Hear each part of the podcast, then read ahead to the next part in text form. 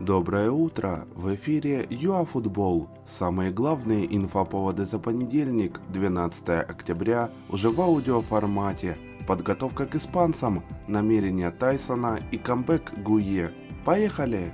Перед матчем с Испанией Андрей Шевченко ответил на вопросы журналистов, а также отметил, что команда готовит на поединок определенный план. Украине необходимо перекрыть фланги Красной Фурии, сыграть более компактно, агрессивно и дать бой. Что же, верим в сине-желтых. Капитан Шахтера Тайсон твердо намерен вернуться на родину в Интернациональ уже летом следующего года. В то же время горняки продемонстрировали не лучшие финансовые показатели в сравнении с прошлым сезоном. Общий доход клуба упал более чем на миллиард гривен.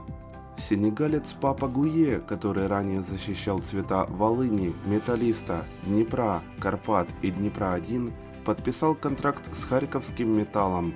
Детали не разглашаются, мы знаем лишь то, что папа получил привычный 30 номер.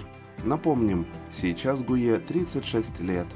Поединок Днепр-1 «Динамо» состоится в Киеве. С ходатайством обратились именно днепряне, а Лига приняла запрос. Матч второго круга «Динамо Днепр-1» состоится на Днепр-арене. Текущем сезоне киевляне пока вообще не играли в гостях. Эта встреча в рамках УПЛ станет восьмой подряд в столице.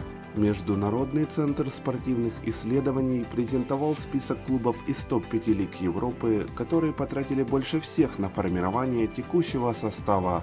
Возглавил рейтинг Манчестер Сити, единственный клуб, потративший больше миллиарда евро.